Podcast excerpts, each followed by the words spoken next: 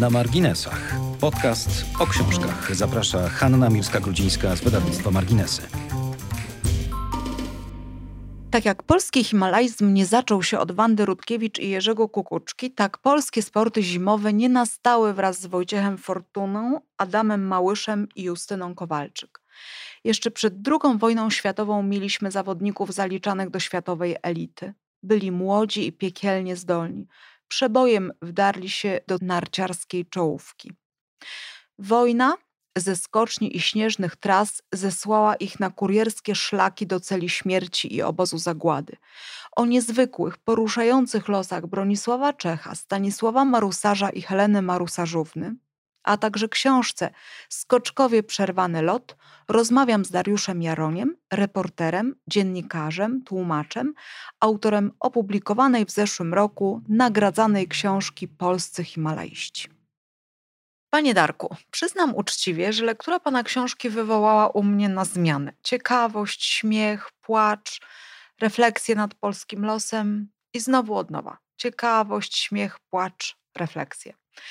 Tak minęło mi parę godzin, y, bo nie sposób odłożyć pana książkę i zająć się czym innym. Trzeba ją skończyć. Ile nowych rzeczy dowiedział się pan o swoich bohaterach po zakończeniu prac i co pana najbardziej zdumiało, rozśmieszyło i zdenerwowało?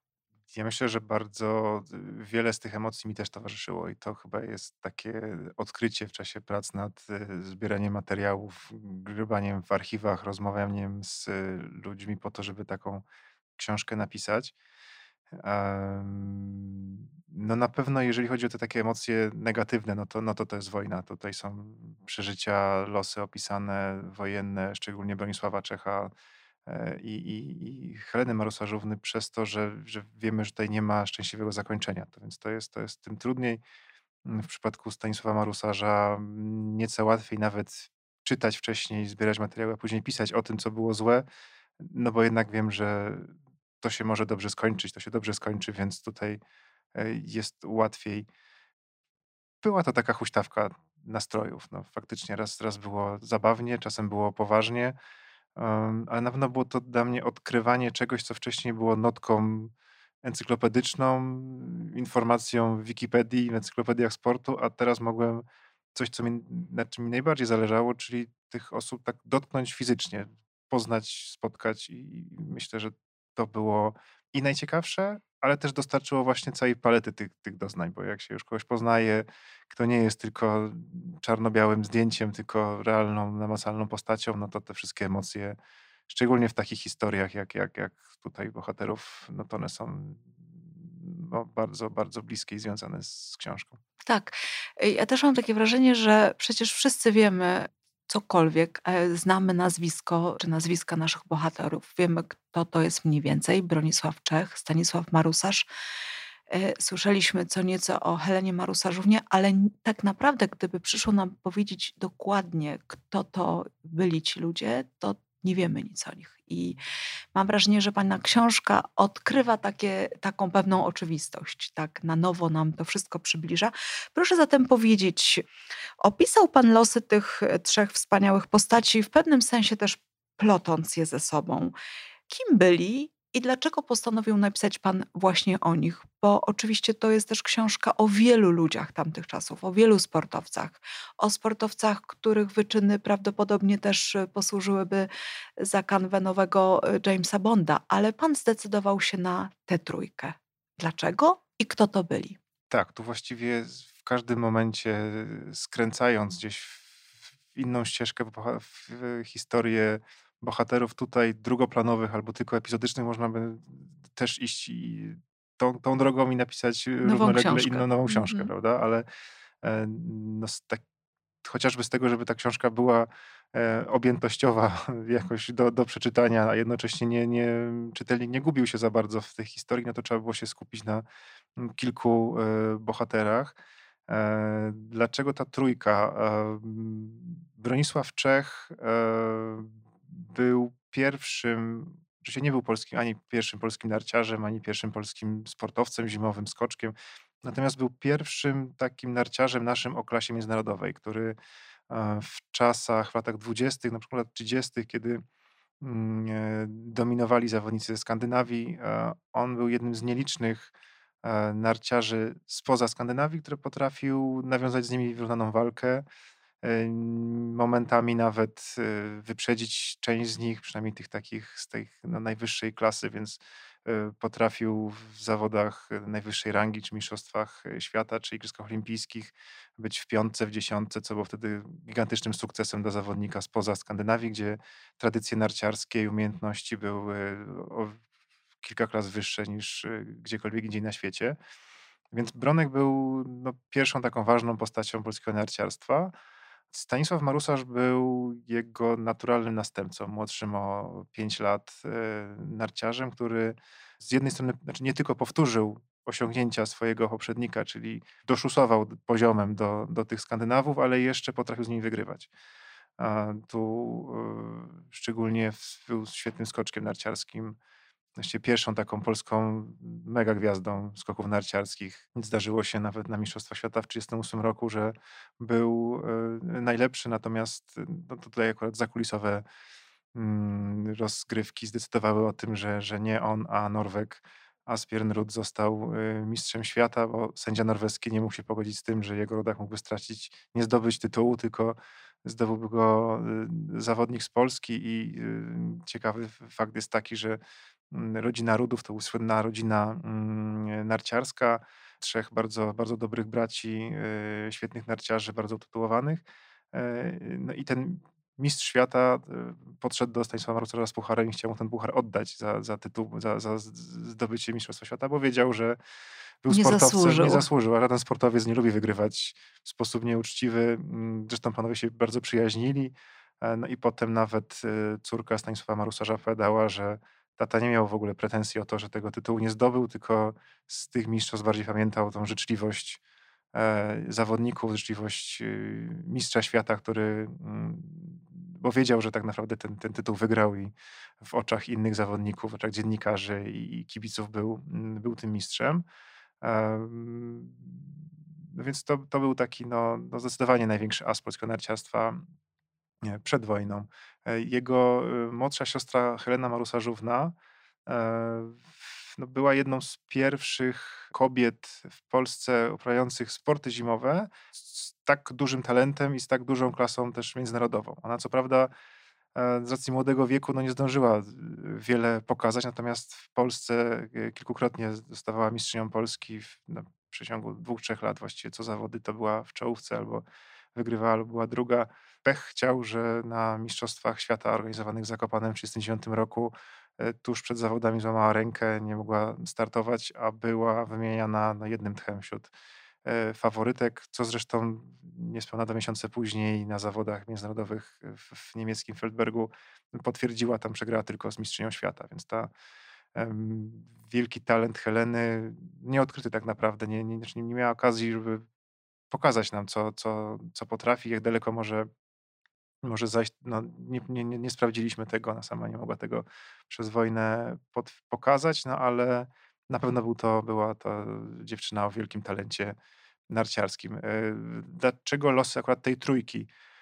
Chciałem opowiedzieć zarówno o, o początkach i rozwoju sportów zimowych w Polsce, o rozwoju Zakopanego, które z takiej no, niewielkiej osady odkrytej na w- przełomie y, XIX i XX y, wieku przez lekarzy, bo było przez moment y, uzdrowisko, przez później artystów, którzy chętnie tam przyjeżdżali i, i, też idąc krok dalej, też sport w Zakopanem em, właściwie od, od podstaw narodził i w ciągu kilku dekad udało się w Zakopanem zrobić taką infrastrukturę, głównie dzięki skoczni, dzięki e, kolejce na Kasprowy Wierch, że, że właściwie jeśli chodzi o ocenę kurortów y, tamtego czasu europejskich, to nie mieliśmy się czego wstydzić, więc to, to też była ciekawa podróż, jak to Zakopane się zmieniało i, i też jak inne było od tego, jak jest dzisiaj. Dzisiaj mamy zupełnie inne skojarzenia z Zakopanem, część negatywnych, część oczywiście pozytywnych, ale to oblicze Zakopanego przed wojną było bardzo ciekawe. To chciałem powiedzieć. Chciałem powiedzieć o losach e, wojennych e, Zakopanego, bardzo trudnych, losach sportowców zakopiańskich, e, którzy no, pełnili bardzo ważną funkcję w, przenosząc przez góry rozkazy, dokumenty, no, cała, cała historia Kurierów Tatrzańskich. Wiele wątków się pojawiało i w przypadku akurat tej trójki bohaterów musiałem wybrać jakąś skończoną liczbę tych bohaterów. Tutaj się to bardzo ładnie, tak, bardzo, bardzo ładnie się te losy e, scalają, no, tworząc opowieść właśnie o, i o początkach narciarstwa, o tym wybuchu talentów naszych narciarskich i też o, o ich bardzo trudnych losach wojennych. Mhm. E, tak jak pan mówi, wybrał pan tych właśnie bohaterów, czyli Bronka Czecha, łagodnego, eleganckiego sportowca, bo w pana książce jest też e, wiele informacji, no oczywiście o ich życiu osobistym, chociaż to jest trochę taka luka, o której zaraz e, będę chciała poprosić, aby pan ją wypełnił. Więc opowiedział Pan o tym sportowcu wszechstronnym, również artyście, malarzu, rzeźbiarzu, a także organizatorze i trenerze. To, to jest taki człowiek, był zupełnie niesamowity, taki człowiek renesansowy, o niezwykłej odwadze, ale też o niezwykłym talencie sportowym, organizacyjnym, do tego jeszcze artystycznym. Szczerze mówiąc, wydaje mi się, że pan trochę sobie te postaci mm, też konstruował na zasadzie takich przeciwieństw ten Czech taki bardzo elegancki, statyczny trochę, mimo że y, niesamowity sportowiec. Naprzeciwko niego y, dziki zupełnie y, Staszek Marusarz, taki dziki wariat, bez przerwy na krawędzi ryzyka. Wydaje się, że uszkodził i złamał prawie wszystko, co można było uszkodzić i złamać. Nie odczuwa bólu, strachu, nie idzie na żadne kompromisy, idzie na tak zwaną całość, zupełnie inny niż Bronek Czech. A na to wszystko Helena Marusarzówna, kobieta, niezwykle uzdolniona, tak jak pan mówi, z, ogromną, z ogromnym potencjałem, ale też piękna. Jej lojalność, miłość do gór narciarstwa stały się legendarne. Każde z nich jest inne, każde z nich jest e, fascynujące. Natomiast mało pan opowiada o ich życiu osobistym. Właściwie te portrety kre, kreślone są na, na e, podstawie ich takich e, sportowych poczynań. Czy oni się w ogóle wszyscy znali? Czy oni się gdzieś mijali w tym Zakopanym? Mieli jakieś ze sobą stosunki, sprawy? Lubili się, szanowali, uczyli? W książce te losy się plotą, ale jak to było naprawdę? Tej opowieści tylko możemy się domyślać. Bronek ze Staszkiem się musieli trzymać dość blisko z racji tego, że razem e, jeździli na, na zawody, na, na, trenowali wspólnie, więc tutaj ta ich znajomość e, była bliska i wieloletnia, bo wspólne starty, wspólne, wspólne życiorysy tak, tak, tak naprawdę. Na, Czy Bronek też był nauczycielem płaszczyźnie. marusarza? E, bardziej starszym kolegą. Starszym kolegą. Trochę tak, mhm. trochę jako taki instruktor też, y, on też trochę pracował już potem z, z, z kadrowiczami, szczególnie prze, w drugiej połowie lat 30., kiedy już miał uprawnienia trenerskie i, no i widać było, że to jest taki kolejny naturalny krok w jego drodze życiowej. E, więc tutaj tak, tutaj, tutaj dzielił się swoją wiedzą i też y, mm, na ile mógł, to oczywiście y, doradzał Marosarzowi, no ale też Marosarz miał od niego lepsze wyniki, więc też no możemy się domyślać, jak te relacje wyglądały, czy, czy to rzeczywiście e, słuchał rad starszego kolegi, mm, czy niekoniecznie.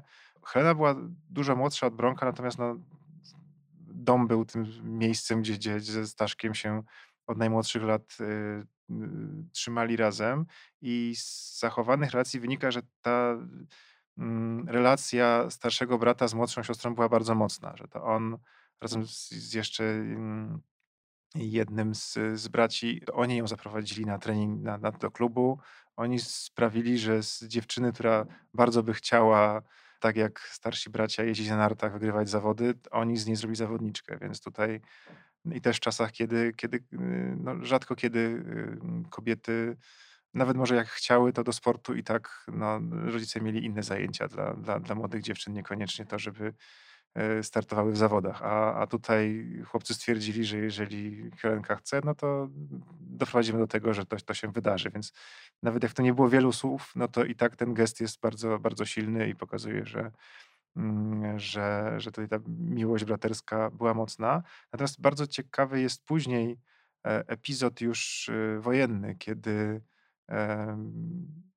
właściwie w rodzinie marusarzy z tego rodzeństwa wszyscy y, brali udział w, w konspiracji, jak nie jako kurierzy tatrzańscy, to w roli łączników, to w jakichś innych konfiguracjach i oni o sobie nie wiedzieli nawzajem. To też, też jest, nie wiedzieli, co, co robi drugie.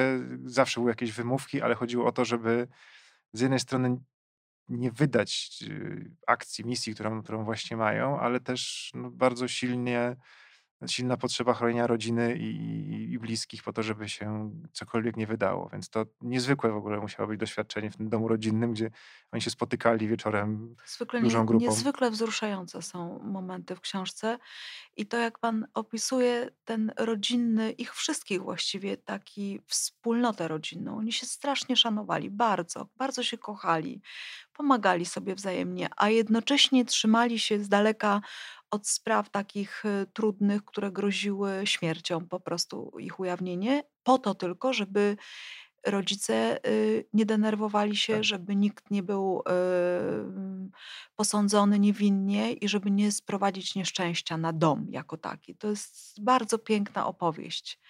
Wielka siła też tej książki, że te historie opowiedziane w taki sposób na skraju i na zbiegu y, tych sportowych wszystkich ważnych rzeczy tutaj w tej książce są. My poznajemy też y, historię tych rodzin w tamtym czasie, jak oni się razem trzymali, jakie to było ważne, jak wiele znaczyło słowo honoru czy przyrzeczone słowo, jaka była elegancja i taki szacunek w codziennej rozmowie czy kontakcie. To jest wielka siła pana książki. Dziękuję bardzo. Przyznam, że przyzwyczajona też do współcześnie pisanych książek biograficznych, oczekiwałam opowieści o osobistym życiu marusarzy i Staszka i, i Helenki, e, a na pewno Bronka Czecha.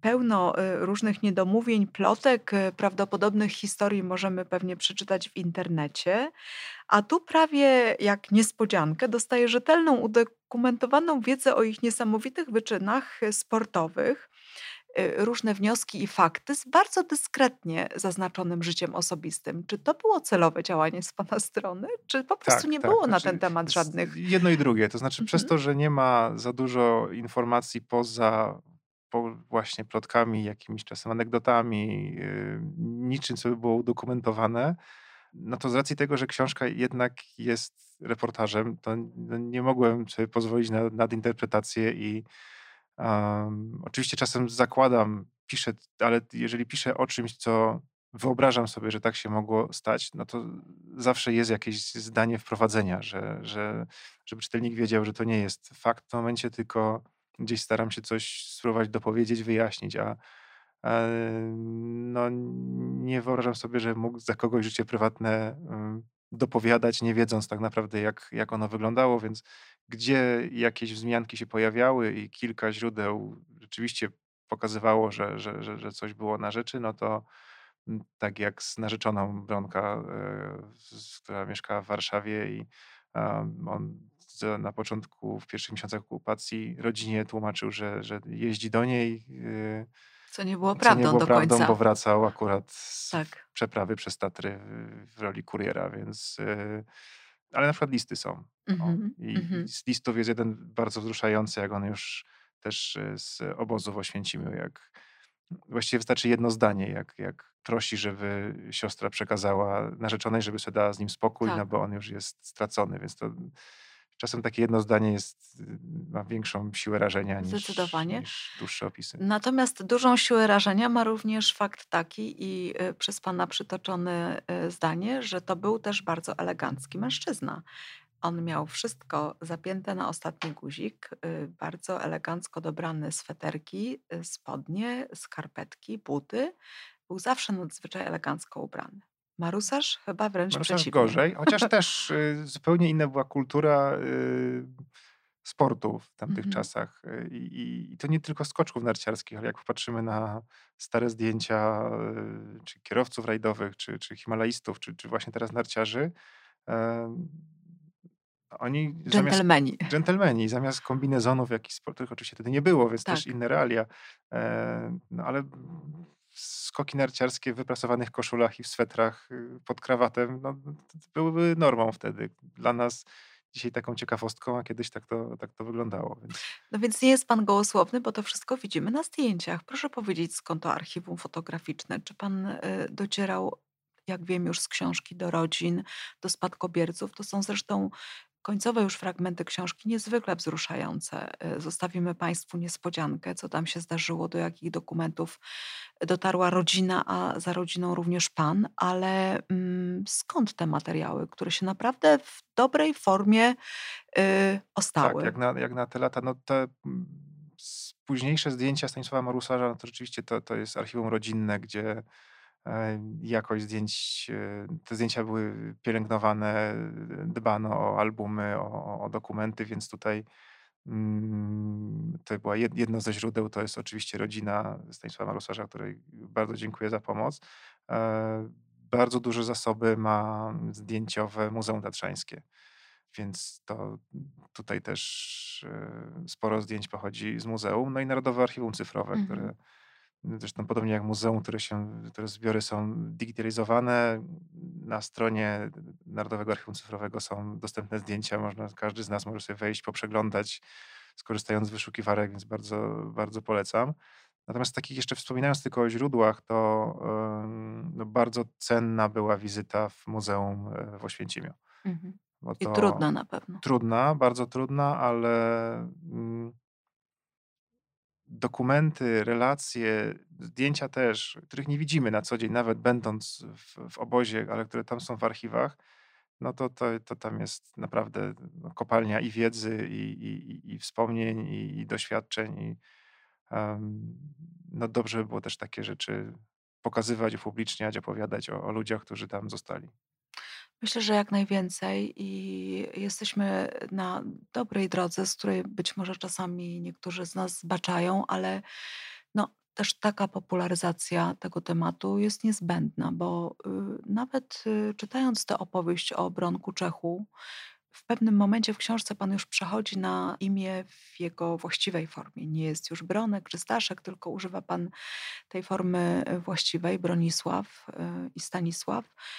No więc zakładając, że o Bronisławie Czechu już będziemy mówić w takiej formie w obozie, mimo że znam przecież tematykę tamtych czasów, dowiedziałam się wielu nowych rzeczy i myślę, że czasami różne rzeczy nadinterpretujemy. Akurat w przypadku tutaj Bronisława Czecha można powiedzieć, że on bardzo długo udało mu się przeżyć w obozie w tak tragicznych warunkach, ale też ludzie, którzy byli wokół niego, bardzo o niego dbali i udało mu się wykonywać pracę te, z tej części artystycznej swoich umiejętności i dzięki temu też przetrwać. Jego śmierć w obozie była właściwie wynikiem oprócz oczywistych rzeczy, czyli wycieńczenia, ale takiej prawdopodobnie depresji, która go ogarnęła. On już nie chciał żyć. Tak, no z relacji y, kolegów z obozu to, to można tak odczytać, że, że to Mhm. właściwie był człowiek, który stracił nadzieję. Stracił nadzieję, wiarę w to, że, e, że wojna się skończy, mimo że A różne było już tak blisko, bardzo prawda? blisko, to już pół roku. No, pół i, roku. a przetrwał cztery wcześniej, Tak, żył za, tak. za, za drutami, więc no już można powiedzieć, że został ostatni etap, no tylko że my to wiemy dzisiaj z Dzisiaj. perspektywy czasu. Mhm. A on z pozycji człowieka, który y, ewidentnie gasł e, z miesiąca na miesiąc, no gdzieś już zabrakło tej, tej, tej nadziei na to, że, że, że się los może odmienić. To jest wspaniała opowieść i bardzo wstrząsająca, mimo że nie ma tam strasznych rzeczy, których możemy się domyślać, że się w obozie działo, a jednak siła e, tego przekazu jest ogromna i to, że również w taki sposób można było odejść w sytuacji zupełnie dramatycznej, to jest też pewna opowieść, która jest potrzebna. Panie Darku, poza opowieścią, oczywiście prawie sensacyjną o naszych sportowcach, bohaterach, wspaniale rysuje Pan, e, tak jak już to wspominaliśmy, przedwojenne Zakopane. Nie tylko towarzyskie. Pokazuje Pan, y, jak rozwijała się dziedzina sportu, zwana w skrócie sportami zimowymi, ale jak umieliśmy z niczego wytrenować świetnych zawodników, zbudować skocznie, w 200 parę dni zbudować kolejkę na Kasprowy, przyjąć dziesiątki tysięcy ludzi w malutkim Zakopanem i okolicach na mistrzostwach międzynarodowych. Posługiwała się obsługa różnymi językami, żeby tych gości przyjąć i żeby oni się nie pogubili nigdzie. Pisze pan o tym, że prawie 800 sani e, obsługiwało gości. To jest aż trudne do wyobrażenia dzisiaj, kiedy mamy e, telefonię komórkową, internet. Była w tym czasie cudowna oprawa architektoniczno-artystyczna. Wydaje się to zupełnie niemożliwe, a jednak się zdarzyło i było na skalę międzynarodową fantastyczne. No tak, te, te opisy przygotowań e, i samych mistrzostw z tamtych lat, e, tak jak pani wspomniana, chociażby różnica technologii, jaka jest dzisiaj, jaka jest wtedy, to jest coś, coś niesamowitego, jak się, jak się to porówna. E, tak jeszcze wracając do samych początków, czyli tego, jak nam się udało od strony mm, czystej wiedzy sportowej, czy, czy później inżynierskiej do tego, żeby skocznie zbudować, mm, korzystano z pomocy trenerów zagranicznych, więc y, czy Austriacy, czy przede wszystkim trenerzy narciarze ze Skandynawii przyjeżdżali, którzy tutaj naszych y, mm, i trenerów, i zawodników y, uczyli. To były krótkie najczęściej y, przyjazdy, chociaż zdarzały się też dłuższe umowy, kiedy taki trener faktycznie kilka miesięcy w zimie trenował z, zawodnikami, którzy startowali później w zawodach międzynarodowych. Mm, no, próbowano jak naj, w sumie bardzo mądrze tą wiedzę z zagranicy przenieść na nasz grunt, y, po to, żeby później już mieć własnych trenerów. E, też podobnie było w przypadku budowy skoczni, też podpatrywaliśmy, jak to robią inni, też Trochę to przypomina wiedzy. budowę portu w Gdyni, prawda? Tak, Gdynia też się budowała, też przyjechali Francuzi, którzy nam ten port pomogli tak. zbudować tutaj jest podobnie. Tu jest podobnie, ale potem z kolei y, za e, okupacji e, Stanisław Marusarz tak, budował tak, skocznie na Węgrzech, na więc Węgrzech, gdzieś ta tak. wiedza została przekazana dalej. Przekazana. Także no, no tak, tak to wyglądało wtedy. Mhm. E, jak pan myśli, dlaczego dzisiaj losy tych naszych sportowców budzą tyle emocji? Mam wrażenie, że tak jak powiedzieliśmy wcześniej, teraz dopiero tak szeroko to się wszystko omawia w sposób popularny, opisujemy tamten świat i ludzi, bohaterów przecież z krwi i kości. Niektóre środowiska w sposób jednoznaczny biorą ich na sztandary. Co się takiego zadziało, że tyle lat y, po tym wspaniałym czasie my dopiero zajmujemy się tą, tą historią? Co temu służy? Znaczy, to jest y, bardzo ciekawe, dlaczego właśnie teraz nagle rzeczy, które powinniśmy mieć w takiej zbiorowej pamięci, Tak. e, cenić tych sportowców przedwojennych, starszych, dlaczego dzisiaj do tego dopiero y, wracamy, odkrywamy historię, która powinna być powszechnie znana. E, no, wiele rzeczy zmieniła wojna, e, zmiana władz, która no właściwie przekreśliła wszystko, co było przed. To było, trzeba było budować e, Polskę Ludową, nowe wspomnienia nowych bohaterów i mm, zresztą Stanisław Marusarz zaraz po zakończeniu wojny musiał się przed bezpieką ukrywać z racji tego, że miał taką dość patriotyczną kartę i no, nie był pomyśli nowej władzy to też się przełożyło na to, że przez wiele lat on nie mógł e, opowiedzieć w pełni swojej historii. Mhm. Te pierwsze jego wspomnienia mm, no, znaczy są niepełne, bo też nie mogło wszystkim mówić. Też oczywiście wiele miejsca musi poświęcić, musiał poświęcić na to, jak bardzo dobrze mu się współpracowało z radzieckimi sportowcami w Moskwie. No, no, no widać w tym lekki fałsz. Więc do takiego pokazywania mm, w pełnej krasie tego, jak to wyglądało wcześniej, to my wracamy dopiero od, od powiedzmy dwóch dekad, bo jeśli chodzi o skoczków narciarskich, no to e, Wojciech Szatkowski z Muzeum Tatrzańskiego Tak, jest tak. takim człowiekiem, który rzeczywiście dużo pracy wkłada i wysiłku w to, żeby przypominać o, mm, o tych bohaterach. E, no, cieszę się, że się udaje tutaj kolejną takąś cegiełkę do, do tego dołożyć.